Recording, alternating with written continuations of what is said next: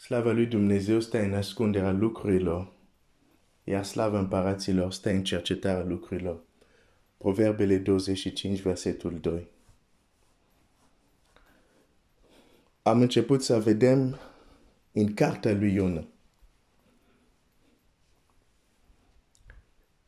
că viața unui om nu se duce neapărat unde vrea el. Iona a vrut să fugă la Tarsis, dar s-a ridicat în viața lui anumite forțe. Ai zice puterea lui Dumnezeu, dar puterea lui Dumnezeu, dar folosesc termenul de forțe pentru că fac paralelă între forțele fizice care acționează asupra trupilor fizice. Fac această paralelă. Deci s-a ridicat puterea lui Dumnezeu și puterea lui Dumnezeu l-a dus unde a vrut Dumnezeu, adică la Ninive, nu la Tars. Asta este un exemplu pozitiv. Cum prezența lui Dumnezeu poate să fie atât de reală în viața ta, în viața mea, încât nu mai facem ce vrem, dar facem ce vrea Dumnezeu. Oare vreau să spun devenit robot? Nici de cum. Că Dumnezeu nu lucrează în viața noastră dacă nu vrem, o să merg chiar mai departe. Chiar atunci când zicem, Doamne, lucrează în viața noastră, chiar atunci când zicem, Iisuse, vină în viața mea, El se limitează exact acolo unde punem limite. Adică nu intre cu forță în viața noastră. Nivelul la care Dumnezeu lucrează în mod actual în viața ta nu e determinat de Dumnezeu, e determinat de tine.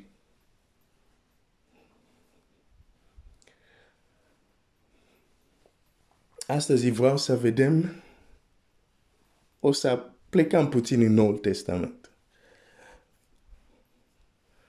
Să vedem un exemplu, o ilustrație, pentru că uneori spunem anumite cuvinte care dacă nu le dăm exemple clare, fiecare poate, prin imaginația lui, să viseze la cu totul altceva. Motiv pentru care la școală, de obicei, un bun pedagog va exprima un principiu, apoi va da o ilustrație sau va da o formulă și apoi va da un exemplu cum se aplică formula în viața reală. Acum câteva zile am vorbit despre Roman care spune în Roman 8, cei care sunt călăuziți de Duhul lui Dumnezeu sunt copii de Dumnezeu. De multe ori poate te-ai rugat, Doamne, călăuzește-mă. Doamne, vreau să fiu călăuzit de tine. Întrebarea este, când te-ai rugat această rugăciune, ce reprezenta călăuzirea lui Dumnezeu în mintea ta?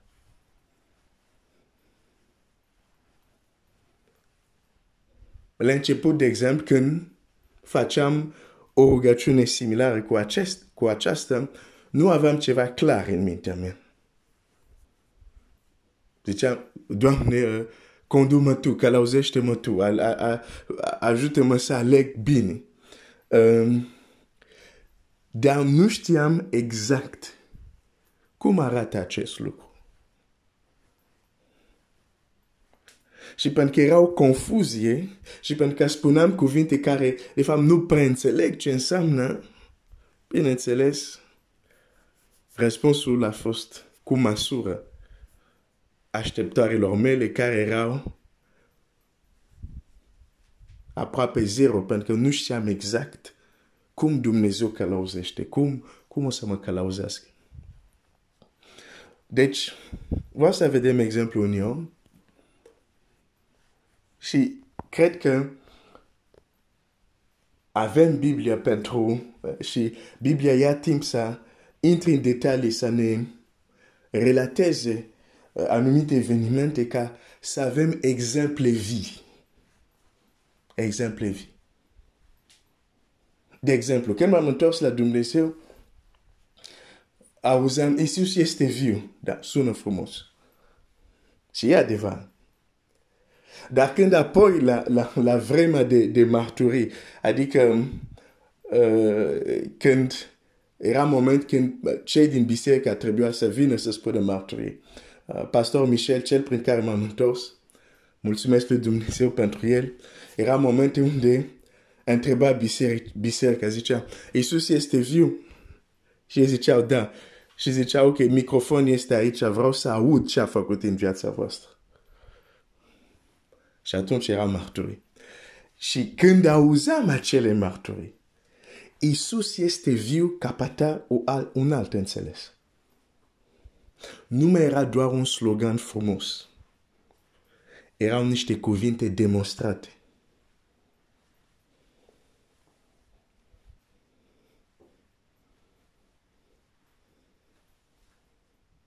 Să auzi lucru care le facea Domnul Iisus în viața unor persoane. Un lucru era, cum să spun, la dimensiunea omului, ca să zic așa. Nu m-am rugat, nu știu, aveam nevoie de un job, sau m-am rugat, aveam nevoie, nu știu, aveam situația asta, poate aveam o datorie și așa, și Dumnezeu a lucrat și am depășit. Și asta e minunat, este extraordinar.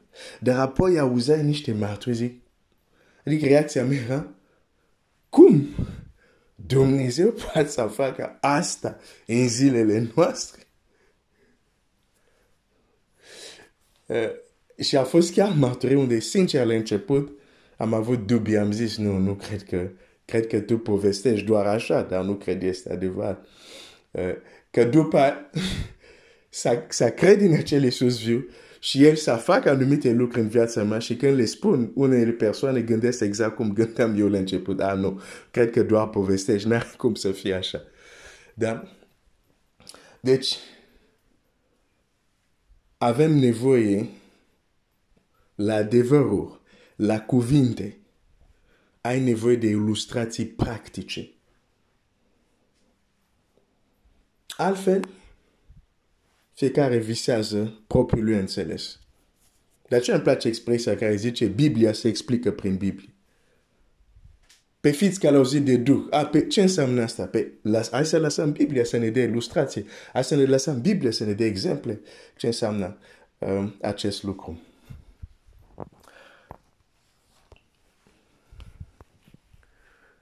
În Faptul Apostolilor, versetul 8, 26 și 40, exemplul ăsta îmi place tare mult.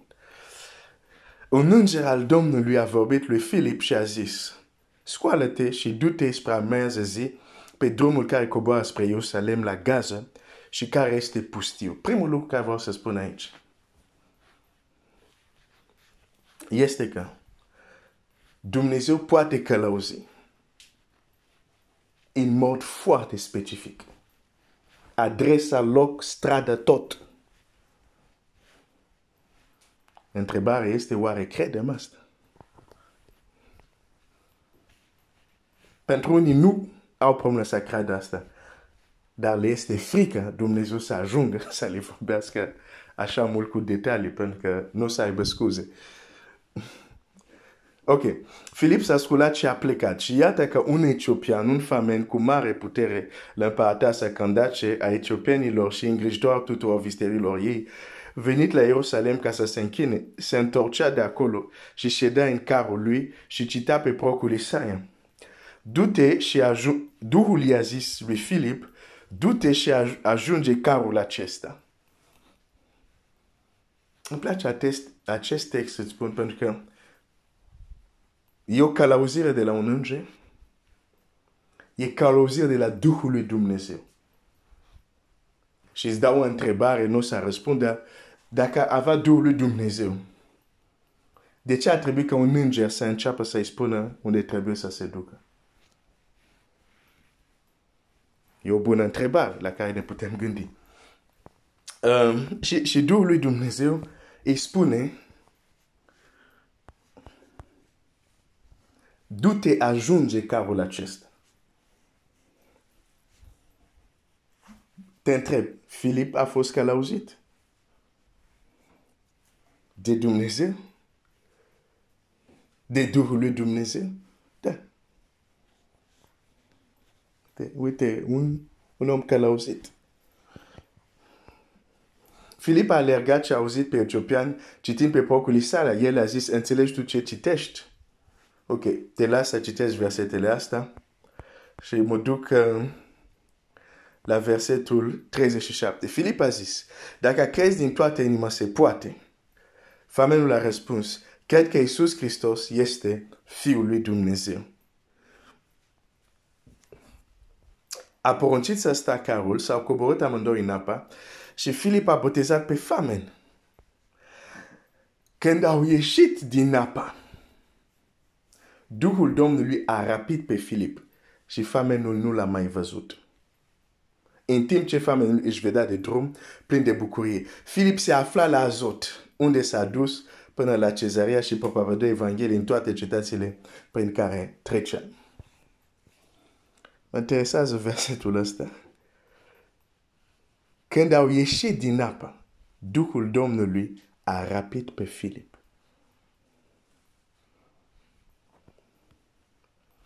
Despre asta vorbesc.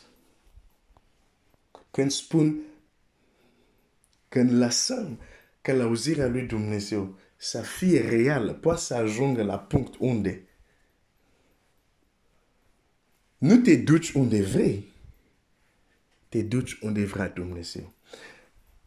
Când au ieșit din apă, Duhul lui Dumnezeu nu l-a întrebat pe Filip: Filip, unde vrei să mergi? Unde vrei să te duci? Pur și simplu l-a luat, l-a teleportat, dacă vrei. Și că se poate, adică ești la Brașov, Duhul lui Dumnezeu te ia și te aruncă, bine, nu te aruncă, te ia, te rapește și te duce în București. Hai să zic că te duce în plină junglă în Congo. Pe nu se poate, pe citește Biblia ta. Cum adică fizic, fără să ia avion? Du-te, întreabă-l pe Filip: ce avion ai luat? Tarom, Air France, Wizz Air? Cum? Dintr-o dată, Biblia zice, Duhul Domnului l-a răpit. Influența, forța, prezența lui Dumnezeu în viața lui Filip lucra la un nivel că uneori, Doamne, parcă eram la Brașov, da, am nevoie de tine la București și nu e timp să iei trenul.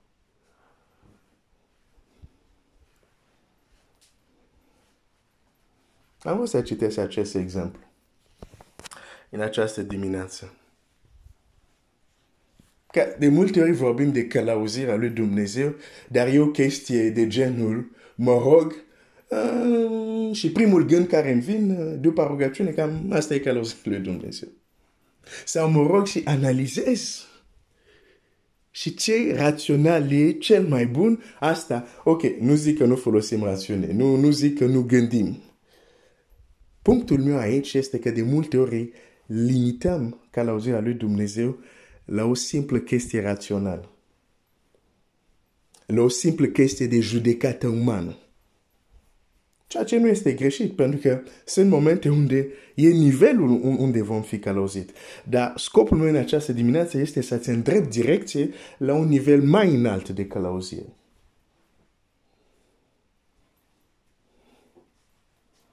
La un nivel unde influența puterii lui Dumnezeu în viața noastră poate să ajungă până la un punct unde ești rapid.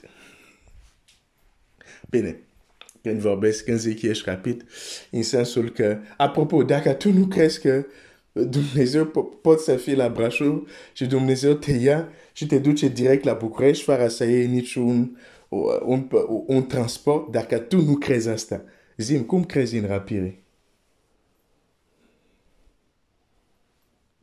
Că rapire e de 1 milion de ori, 1 milion mai mare decât să fie la Brașov și dintr-o dată să fie la București. Pentru că la rapire Biblia zice, trupul mortal se va îmbrăca de mortalitate. Asta e cu $1.000.000 mai mare decât orice vindecare care putem primi acum. Și eu am o problemă cu oameni care îmi zic, cred minunea cea mai mare, dar nu cred aia mică. Deci nu, invers funcționează. Crezi aia mică și poate ai dubii pentru aia mare. Dar invers înseamnă că ceva nu este în regulă. Dumnezeu să te ajute, să mă ajute, să ne dorim, să avem o călăuzire. Cum este ilustrat în Scriptură. Acum, dacă vreau să trăiesc pentru mine doar, normal cu astfel de călăuzire nu mă convine. Dar o astfel de călăuzire este cea care e cheia, care deschide ușa la experiențe care o să-ți fie greu să spui la alți. Și când zic la alți, mă refer la alți creștini, nici nu vorbesc la cei din lume. Te gândești cum era pentru Filip să zică, peram la Brașov și dintr-o dată Domnul m-a dus la București. Cum adică, ce car ai luat? Nu, fără car, așa, dintr-o dată.